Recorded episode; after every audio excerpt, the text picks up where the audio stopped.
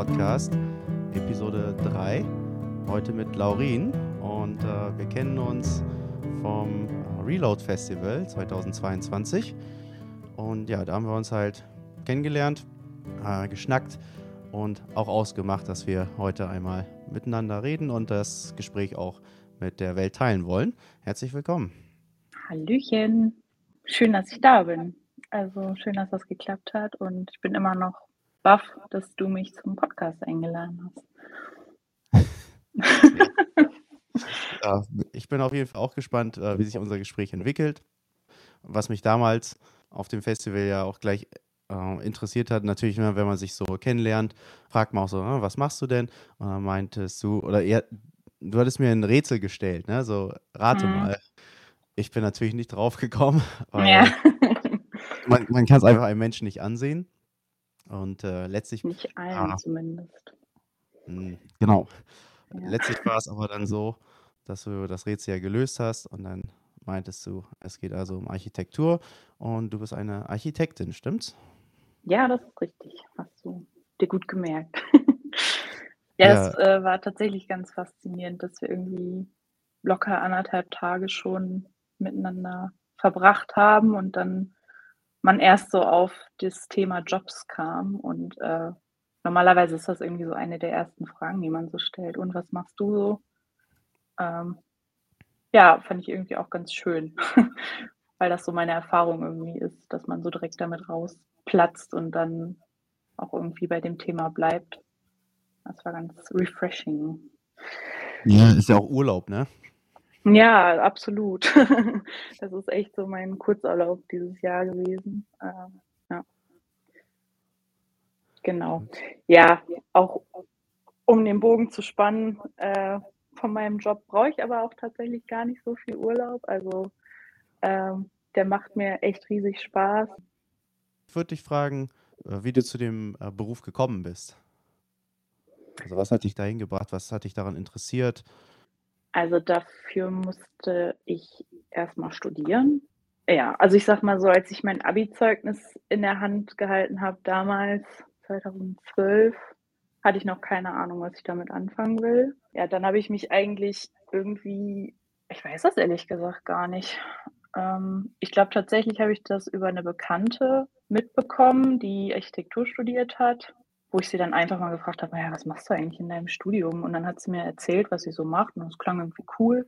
Dann habe ich mir das einfach mal im Internet angeschaut, was man so im Studium macht, was so die Voraussetzungen sind, wo man das studieren kann.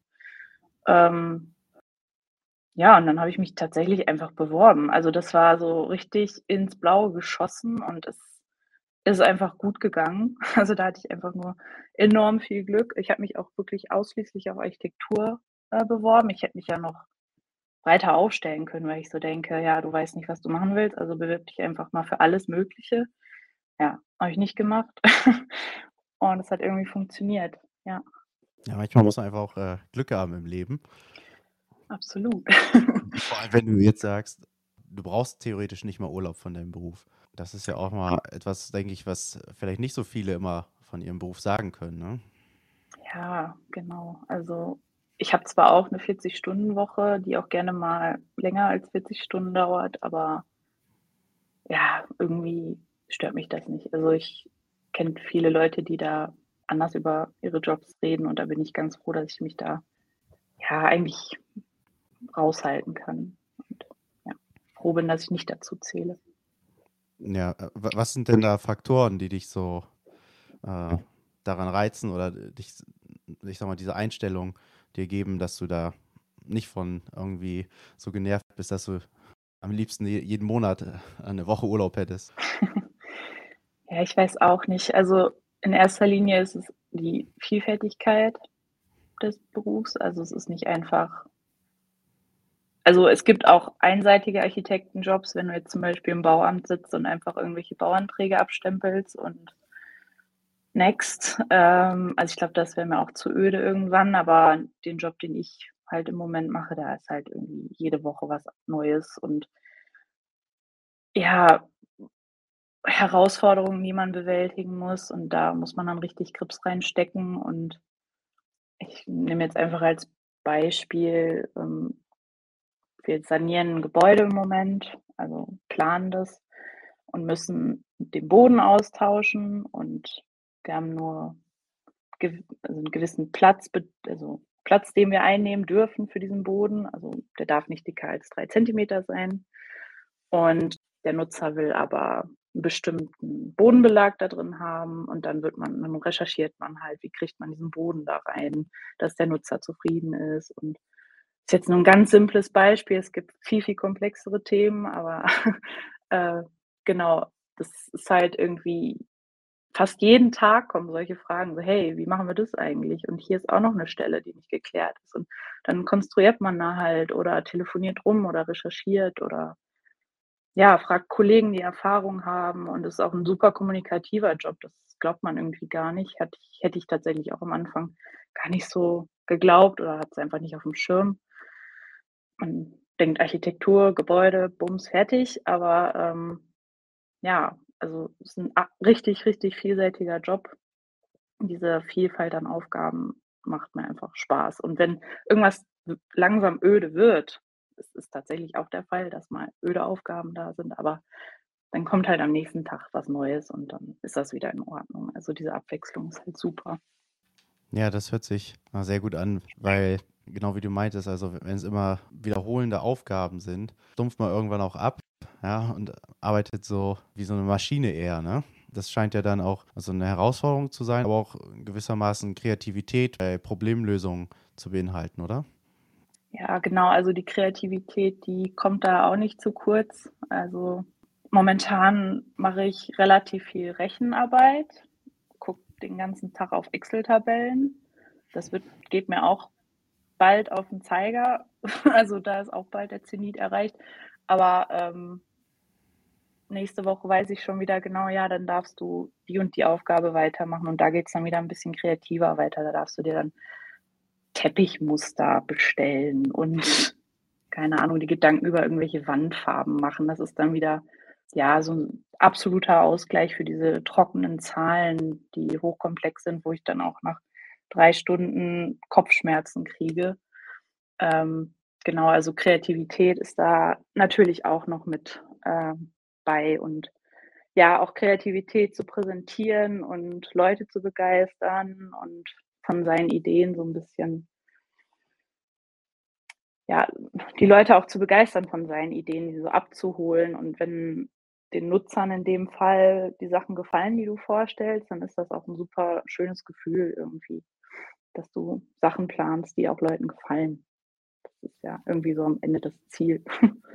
wenn du jetzt eine bestimmte Auftragsarbeit hast, die natürlich anscheinend ja sehr vielfältig sein können, äh, wie lässt du dich dafür inspirieren, wenn du äh, etwas zum Beispiel entwerfen sollst oder ähm, designen sollst? Woher ziehst du also deine Ideen? Es kommt wieder ganz drauf an, aber wenn ich jetzt so an meine letzte kreative Aufgabe zurückdenke, ist meine Antwort Pinterest. ich gucke einfach bei Pinterest, äh, gebe so ein paar Schlagwörter ein und da gibt es ja super viele ja, Inspirationen, die, ja, es, sei es auch nur eine Farbe oder eine Bildstimmung oder irgendwas, irgendeine Materialität, die gibt mir dann schon den Impuls, der mir dann reicht und dann packe ich das in meinen eigenen Entwurf rein. Also ich brauche immer nur so ein paar Impulse oder Gespräche mit Kollegen und dann, ja, wuppt das eigentlich. Genau, ja, oder guck mal, was ich in meiner Vergangenheit gemacht habe, ob ich da irgendwas ranziehen kann, Erfahrungswerte irgendwie ranziehe. Ja. Ja, aber tatsächlich so Bilder gucke ich mir gerne. Also ich lasse mich gern visuell inspirieren. Du hattest auch einmal bei äh, WhatsApp im Status dann ein Haus, ich glaube aus den 1920er Jahren, mhm. Äh, das aber sozusagen durch das Design damals so zeitlos ist. Ne? Dann gab es noch mal ein Foto irgendwie ein paar Jahrzehnte später und dann bist, bist du dann noch mal hingefahren genau. und hast es auch noch mal fotografiert. Ne? Und immer so aus dem gleichen Kamerawinkel. Ja. Und das finde ich auch ganz interessant, wenn man so äh, Objekte physisch vielleicht auch erlebt, so aus der Nähe. Ne? Natürlich, wie du meintest, visuell auf Bilder gucken, aber wenn es so 3D ist, man kann rumgehen, das ist vielleicht nochmal was anderes. Wie, wie siehst du das? Ja, absolut. Also das physische Erfahren ist irgendwie so das Oberste und das würde ich auch am liebsten machen, aber kann ich halt einfach nicht. Also, ich kann ja nicht sagen: „Hier, entwirf mal 'ne Treppe.“ Ja, okay, ich bin jetzt erst mal 'ne Woche im Urlaub und lasse mir und gucke mir schöne Gebäude an. Wäre nämlich wäre super cool, aber, äh, geht leider nicht. Aber wenn ich halt Urlaub habe und das war tatsächlich in meinem letzten Jahresurlaub, ähm, dann gucke ich mir also, ich wähle jetzt nicht das Ziel aus, weil ich weiß, da steht 'n Gebäude, was ich mir gerne angucke, sondern wir haben uns den Ort ausgesucht und dann habe ich halt geschaut, ja, was gibt's 'n da für Architektur, die ich mir angucken kann.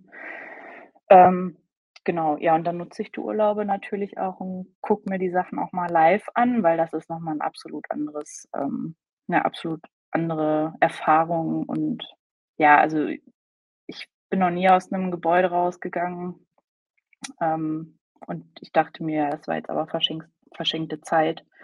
Ähm, ja, also, es ist 'ne absolute Bereicherung, vor allem, wenn es das war jetzt das ähm, es war jetzt 'n Haus von, äh, Le Corbusier. Es ist 'n relativ bekannter Architekt. Das ist so einer der Urväter der modernen Architektur, die so in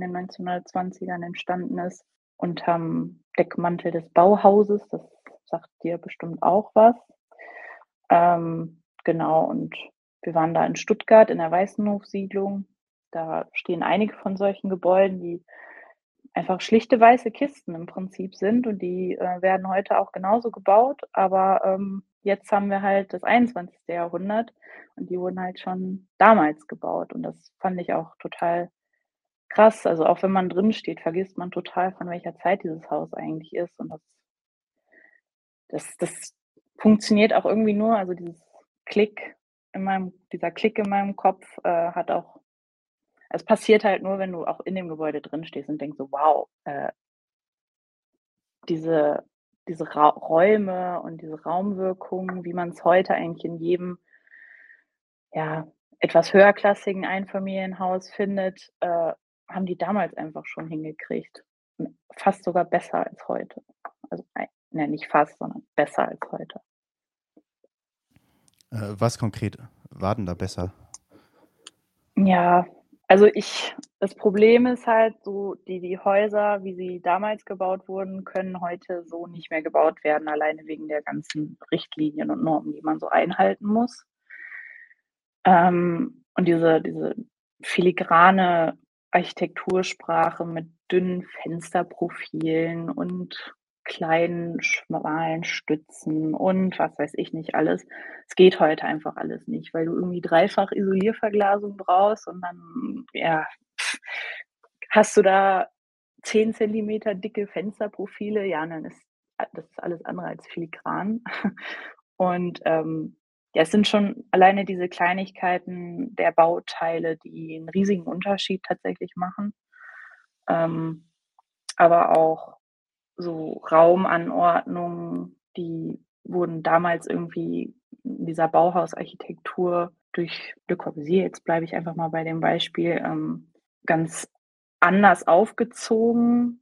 Also, was mich total fasziniert, das ist jetzt aber tatsächlich nicht Le Corbusier, das ist äh, ja, das sind noch mal andere. Richard Neutra zum Beispiel ist auch so 'n Favorite von mir, der baut tatsächlich nur mit so Wandscheiben. Der braucht fast keine Türen im Haus, weil er setzt die Wandscheiben einfach irgendwie so zueinander, dass, äh, das Haus den Besucher quasi so von alleine durch das Haus führt und du weißt, wo du lang musst und hast keine Tür, durch die du durchgehen musst. Also, so was.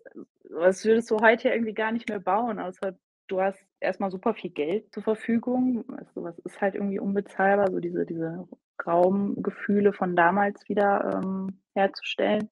Irgendwie geht ging das auch verloren über die letzten Jahrzehnte. Also, dann kam irgendwann also, es war ja auch dama also, das war ja auch so 'n Ausreißer, diese Art von Architektur. Es war eher so gehobene Architektur und ja, ist halt leider so in der Ausführung heute nicht mehr möglich beziehungsweise, ähm, ja, unbezahlbar.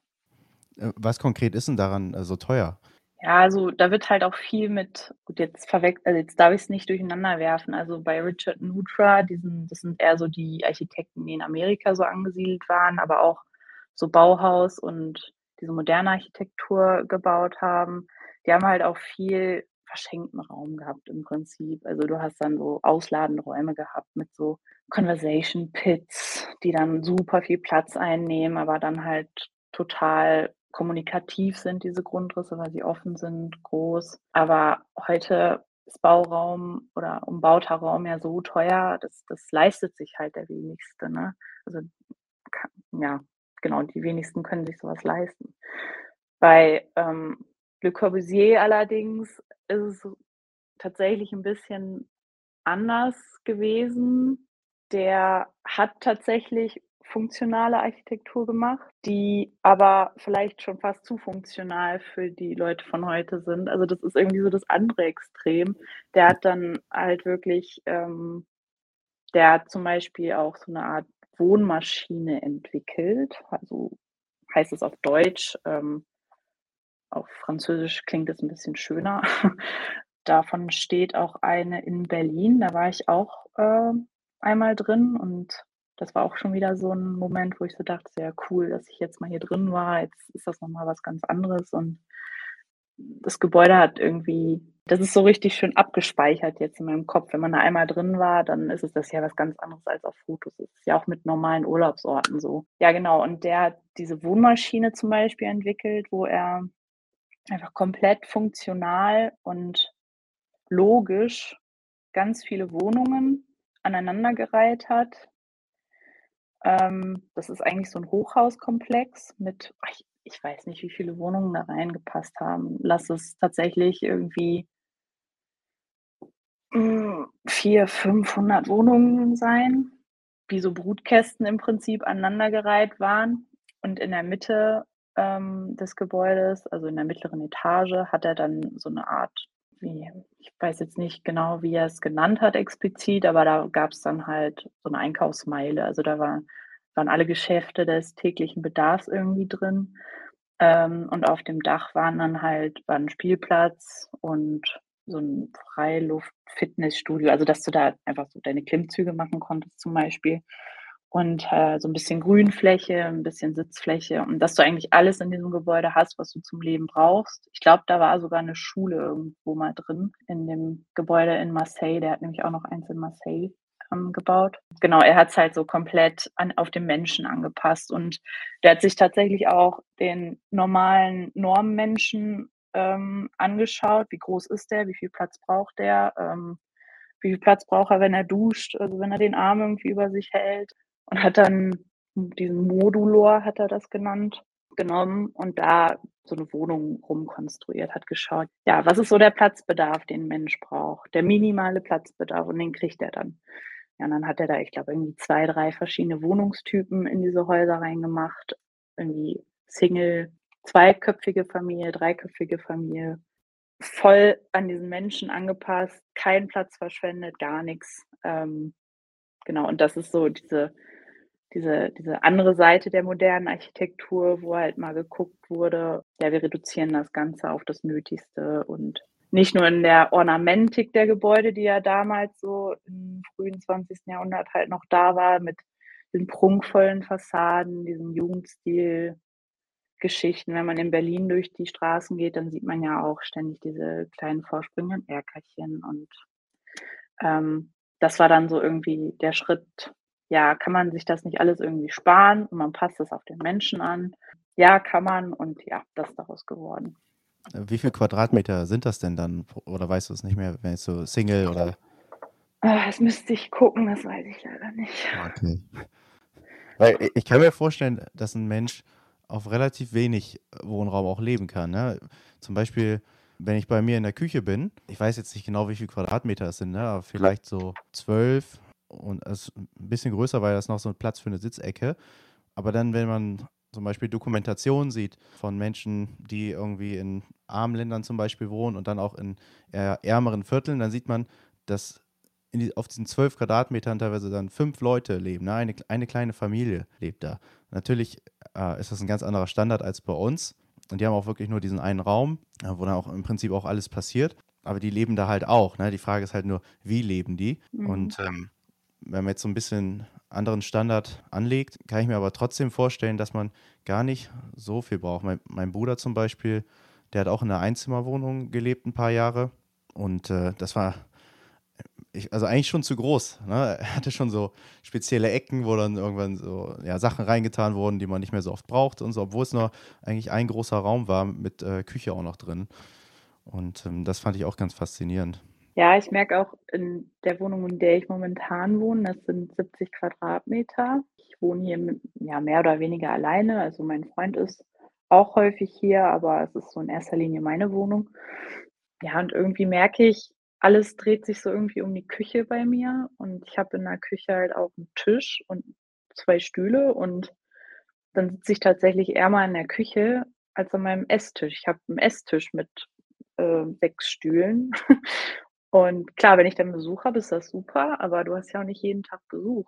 Ähm, ja, mir ist dann halt auch irgendwann aufgefallen, boah, das ganze Wohnzimmer mit Sofa und Esstisch ist irgendwie too much. Das ist irgendwie einfach nur so ein ja, Begegnungsraum. Also wenn man mal Besuch hat, wird der benutzt, aber sonst. Also ich sitze tatsächlich auch gar nicht so gern auf der Couch. Ich liege dann eher im Bett und gucke auf dem Handy irgendwas, statt den Fernseher anzumachen. Also ja, aber vielleicht ist das auch noch so ein bisschen ich weiß nicht, ich habe ja während meines ganzen Studiums ich habe sieben Jahre studiert, sechs, sechs Jahre studiert und während der sechs Jahre habe ich auch nur auf zwölf Quadratmetern immer gewohnt in verschiedenen WGs und Wohnheimen. Ja, dann auf einen Schlag irgendwie 70 Quadratmeter zu haben, ich weiß auch nicht. Anscheinend habe ich mich da noch nicht dran gewöhnt, obwohl es jetzt auch schon ein bisschen her ist.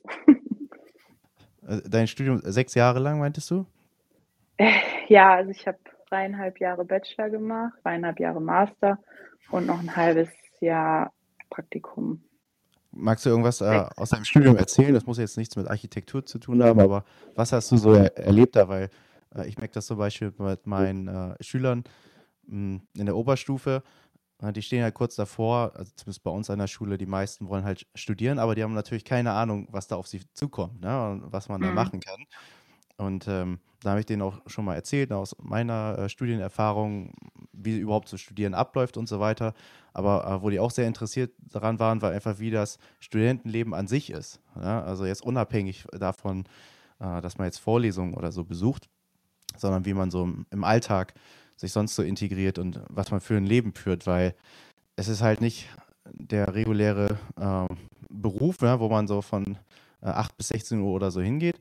Und äh, gleichzeitig ist es aber auch nicht so wie Schule, was ja mhm. auch sehr äh, durchorganisiert ist für einen, sondern es ist sehr frei, sehr offen äh, nach wie vor noch. Durch vielleicht Bachelor- und Masterstudiengänge hat sich das schon äh, verändert, zumindest was ich so gehört habe, im Gegensatz jetzt zu früher mit dem Magister zum Beispiel. Da konntest du halt noch sehr viel freier irgendwie auch Module wählen. Es wurde dir mehr anerkannt. Und heute ist es ein bisschen vorgeschriebener durch diesen Bologna-Prozess von vor, oh Gott, 20 Jahren schon mittlerweile, glaube ich. Deswegen frage ich, so, was hast du im freien Studienleben sozusagen erlebt, äh, was vielleicht äh, interessant war oder ungewöhnlich oder ja, einfach eine reichhaltige Erfahrung, die dich vielleicht auch dein Leben lang äh, begleitet?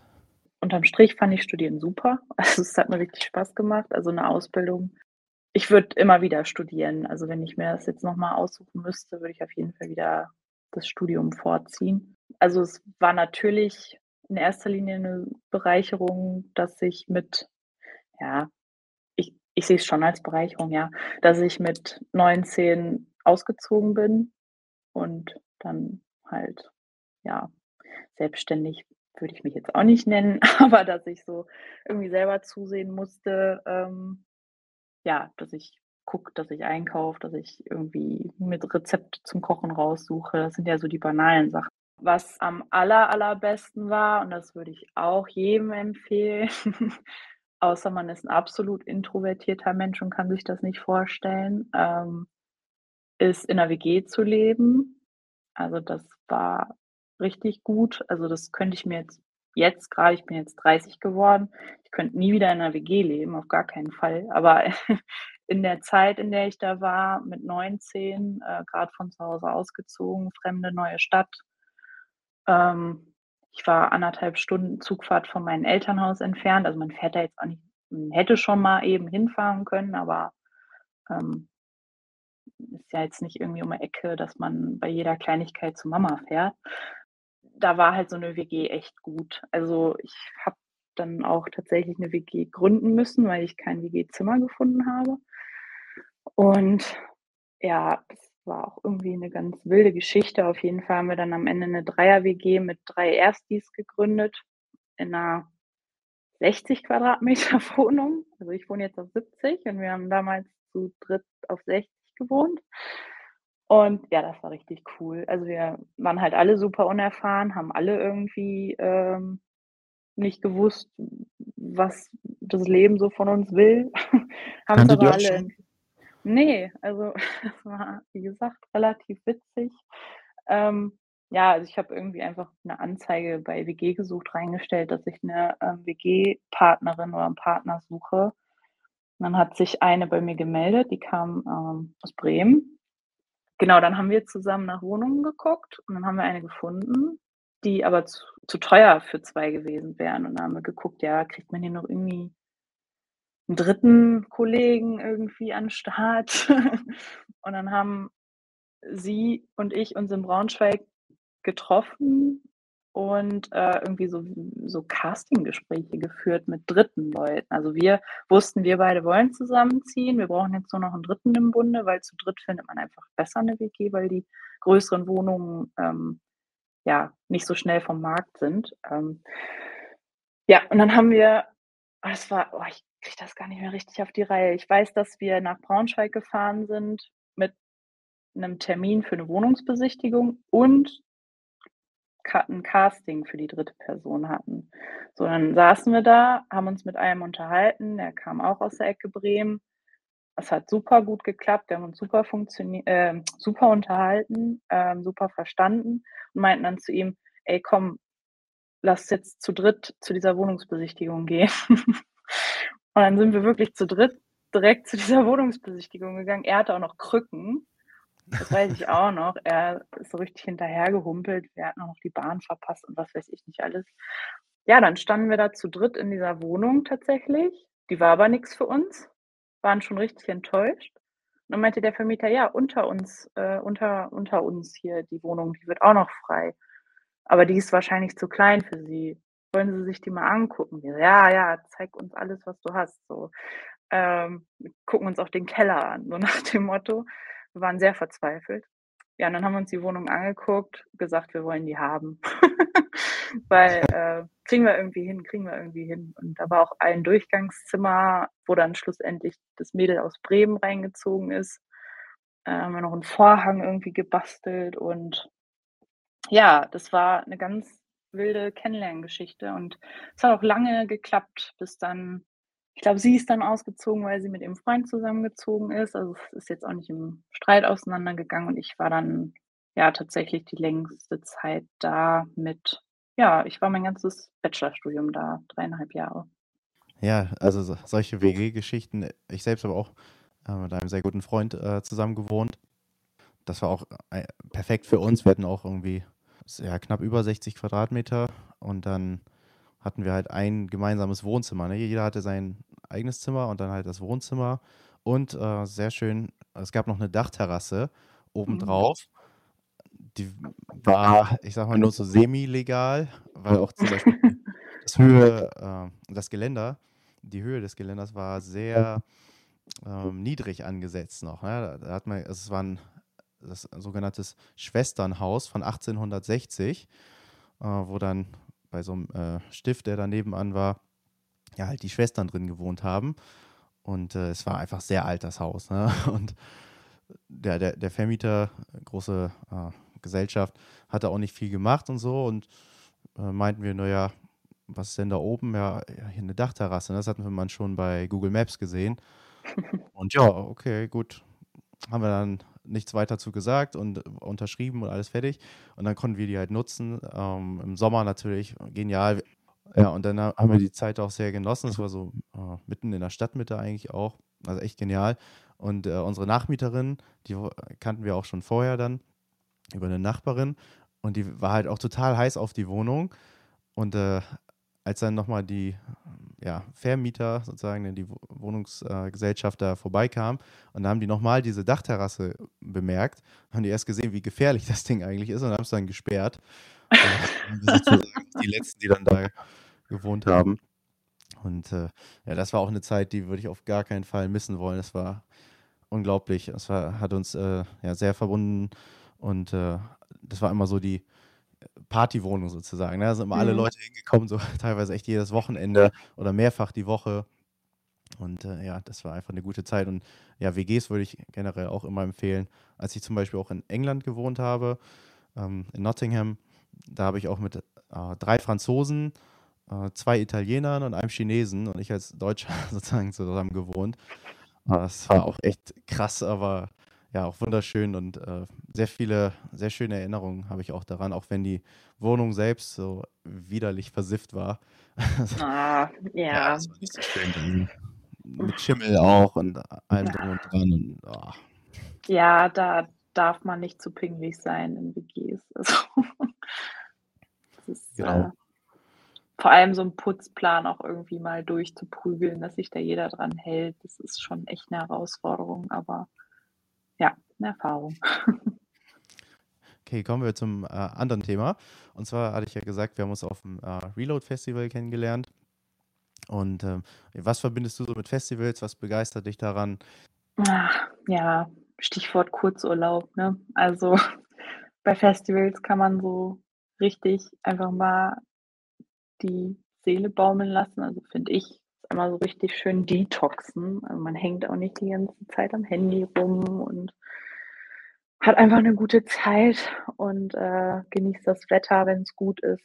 Manchmal hat man ja auch Pech. Also so diese, diese Stimmung auf Festivals, auf die ich gehe, gefällt mir halt super gut. Also ich gehe gerne auf so Festivals wie das Reload oder früher war ich gerne auf dem Hurricane, aber inzwischen ähm, passt mir der Musik, das Musikgenre nicht mehr ganz so.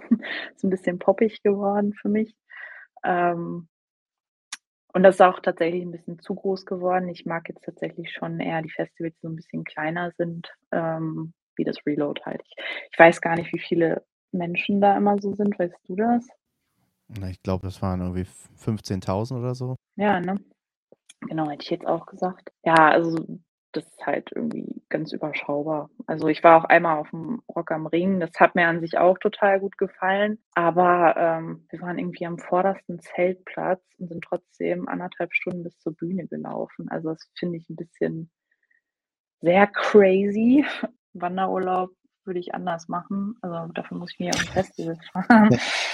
Genau, und außerdem ist man nicht zum Wandern da, sondern zum ähm, Bier trinken und Musik hören. Veganes Schaumsüppchen. Ein veganes Schaumsüppchen, genau. Haben wir auch noch ein Foto von, von dem 5.0er Sonderedition, genau. Genau. Ja, und äh, du hast da ja in dem Van gewohnt mit deinem Freund und da wart ihr ja schon die Könige, vor allem im Gegensatz zu uns mit unserem Zelt, das auch so übelst vollgestaubt wurde. Ihr wurde zwar auch voll, vollgestaubt, aber ja. ist schon noch ein bisschen was anderes in einem Van, ne? Boah, ja, also das war unser erstes Festival mit einem Van. Davor war auch, also ich weiß jetzt nicht, auf wie vielen Festivals ich war. Es sind jetzt auch nicht so viele, aber ja, lass es acht Stück sein. Habe ich auch immer gezeltet. Das war jetzt das erste Mal im Van und das ist echt königlich. Also da äh, möchte ich auch gar nicht mehr von ab. Genau, und an dem Festival war es ja auch unfassbar trocken. Also man hat ja wirklich überall Staub und gut, wir hatten im Van auch genauso Staub wie im Zelt, aber ähm, weiß nicht, irgendwie so sein eigenes Wohn-, Schlafzimmer, Badezimmer dabei zu haben, wo man sich mal eben mit fließendem Wasser die Hände waschen kann, ist schon nicht äh, schlecht. Ja, ihr habt den Van ja auch selbst aus- bzw. umgebaut, ne? Ja, genau. Also wir haben den ausgebaut komplett. Das ist so ein weißer Kastenwagen, der einfach für, da war irgendeine Firma, hat das mal gehört. Ähm, ja, der war von innen halt irgendwie mit Holz verkleidet. Das Holz war total dreckig und kaputt und das musste alles raus. Ja, und dann hattest du da so einen nackten, weiß lackierten Wagen vor dir und dann mal los. Ne? Jetzt haben wir da ein Bett, ein Wassersystem, aber nur mit Waschbecken. Wir haben jetzt keine Dusche drin. Ja, eine Sitzbank, Kühlschrank, alles, was man irgendwie so braucht. Also ein Bad wäre auch noch cool, aber dafür ist der zu klein. Wir wollten jetzt auch nicht so ein Riesenteil haben. Da haben wir so ein bisschen dran rumgewerkelt und äh, die ein oder andere Lebensstunde ja, verbracht, den auszubauen. Also das äh, ist schon ein sehr zeitintensives Hobby. Ja, ich, ich habe den ja mir öfter mal angeguckt und äh, ich fand das auch beeindruckend. Ich, ich habe noch einen Freund, der auch äh, selbst einen Van hat, auch komplett selbst ausgebaut und so weiter, auch mit äh, Gas und so, äh, einer Gaskartusche und dann genehmigt vom TÜV und so weiter. Das muss ja auch alles mhm. sicher sein, auch sehr aufwendig.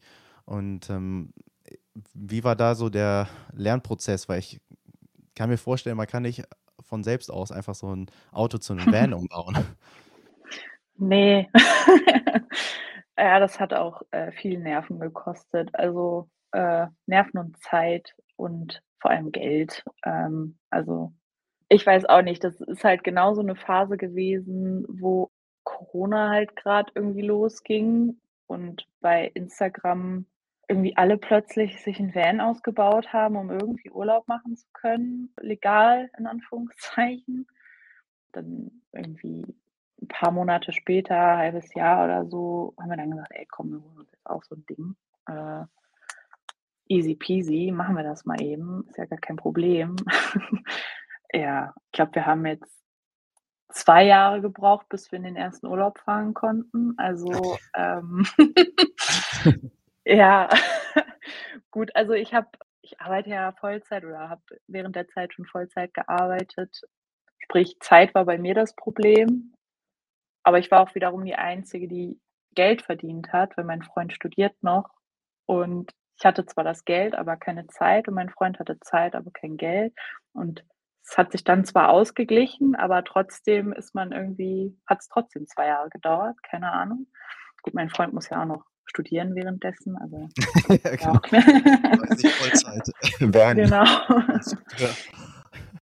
Und der Lernprozess war, ja, dann hat man das Auto, was auch schon nervenaufreibend war. Und dann denkt man sich, ja, wo fängt man denn jetzt an? Und, ah ja, dämmen, okay, wie dämmt man so ein Auto? Dann recherchiert man und recherchiert man und dann ja, gehst du in ein Forum rein, kriegst du zehn Meinungen vor deine Stirn geklatscht und weißt nicht, was jetzt die richtige ist. Ne? Also Foren ist eigentlich, darfst du eigentlich gar nicht reingucken. Du denkst, es hilft dir, aber nee. Also ich glaube, egal wie du es machst, irgendwer hat immer was zu melden. Das ist auf gar keinen Fall funktioniert. Ähm, ja, und so war das eigentlich mit allen möglichen Bauteilen, von Dämmung über Elektrik, über Wassersystemen und ähm, ja, also wir haben uns da tatsächlich größtenteils über den gesunden Menschenverstand und YouTube durchgekämpft und ja, also wir haben mega viel dabei gelernt. Also wir haben gelernt, dass wir beide super gerne so handwerkeln. Also es hätte ja auch schief gehen können und wir hätten gemerkt, boah, wir haben beide zwei linke Hände und äh, gar keinen Bock auf so Basteleien weil unsere Finger kaputt gehen und wir Staub in die Augen kriegen. Aber das äh, war nicht so. Das hat uns echt Spaß gemacht. Ja, also einen zweiten würde ich so schnell nicht ausbauen wollen, aber ja, also da sind wir schon, der ist immer noch nicht ganz fertig, aber wir sind schon sehr stolz, dass wir sowas hingekriegt haben, auch wenn er nicht perfekt ist. Ja, das glaube ich, das schweißt ja auch äh, unglaublich zusammen, glaube ich dann, ne? Ja, genau.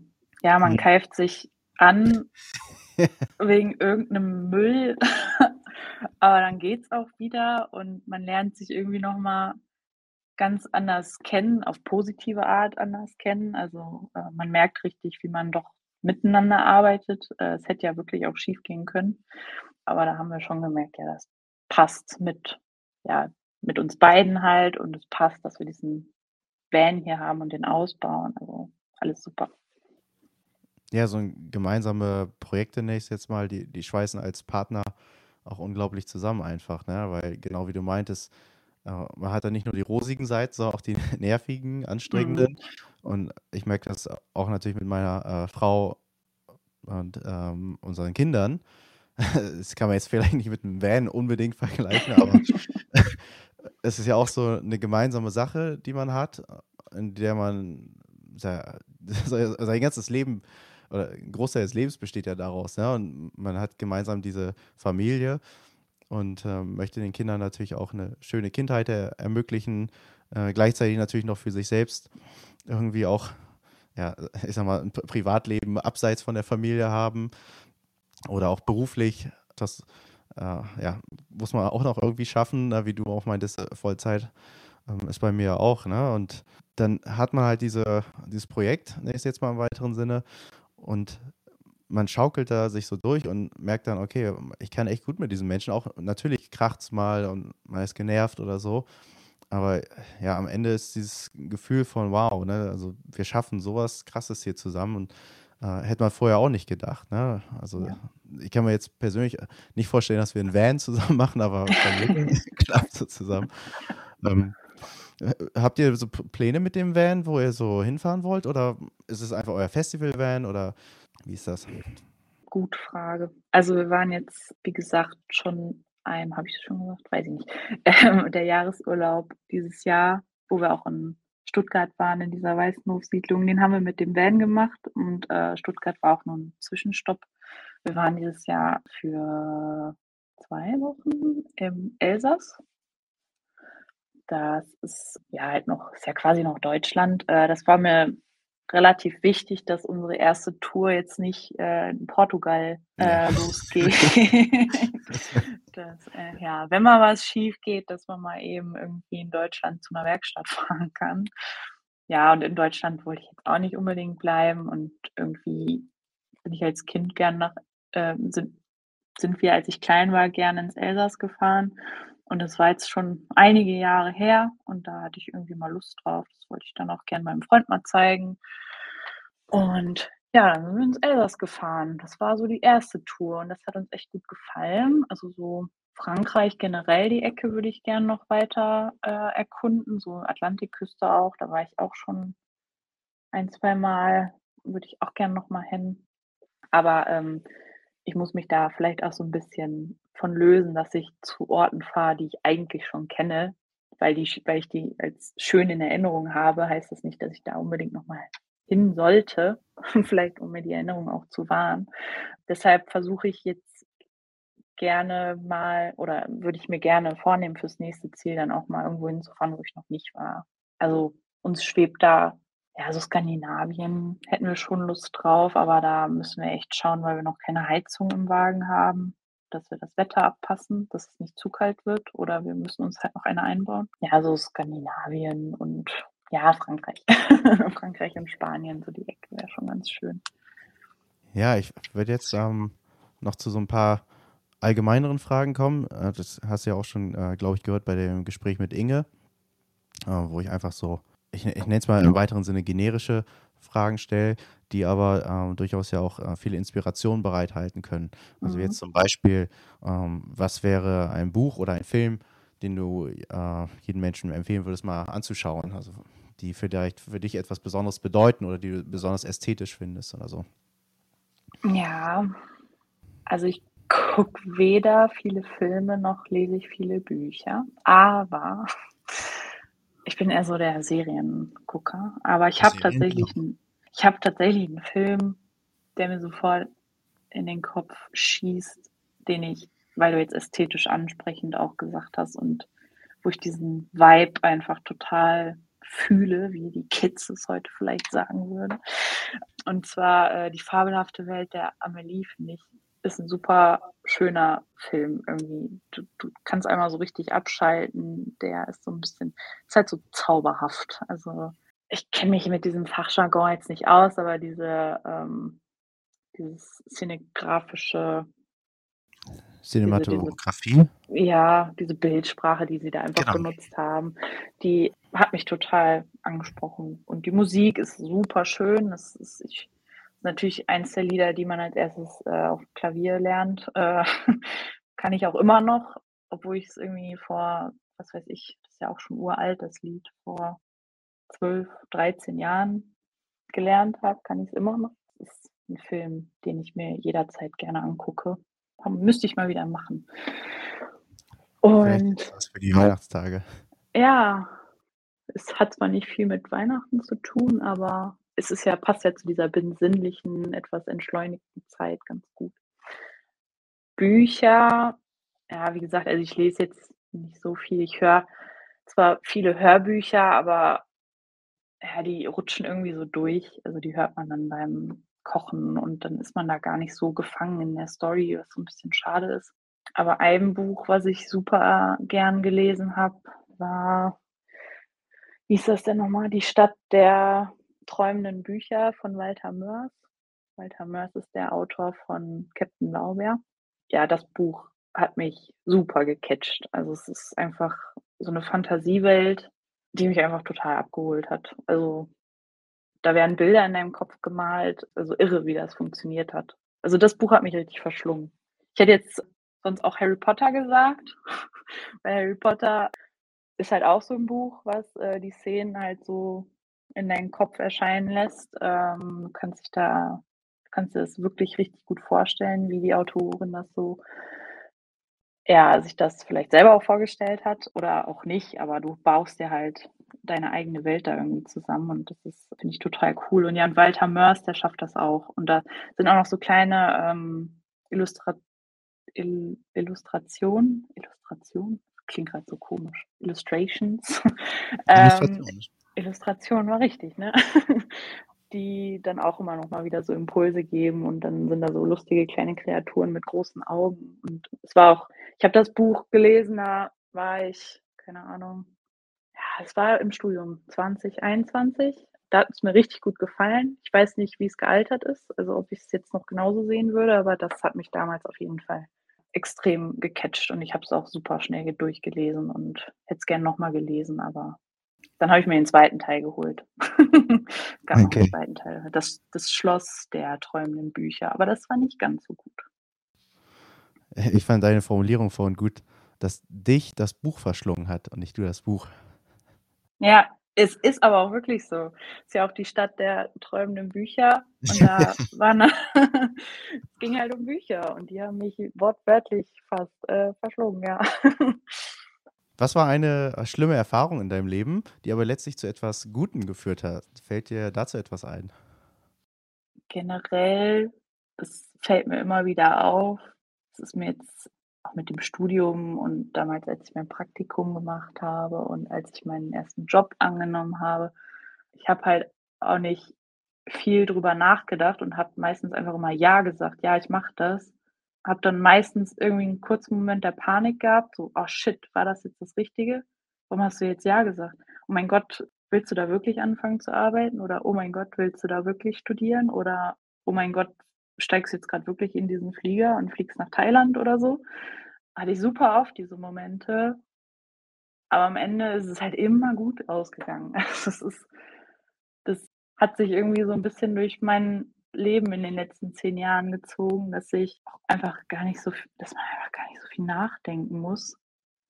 Einfach mal auf sein Bauchgefühl hört und einfach seinen Impulsen so ein bisschen nachgeht zum Beispiel hat in meinem Masterstudium hat mich ein Freund gefragt, hey, willst du mit nach Thailand? Ich meinte so, ja.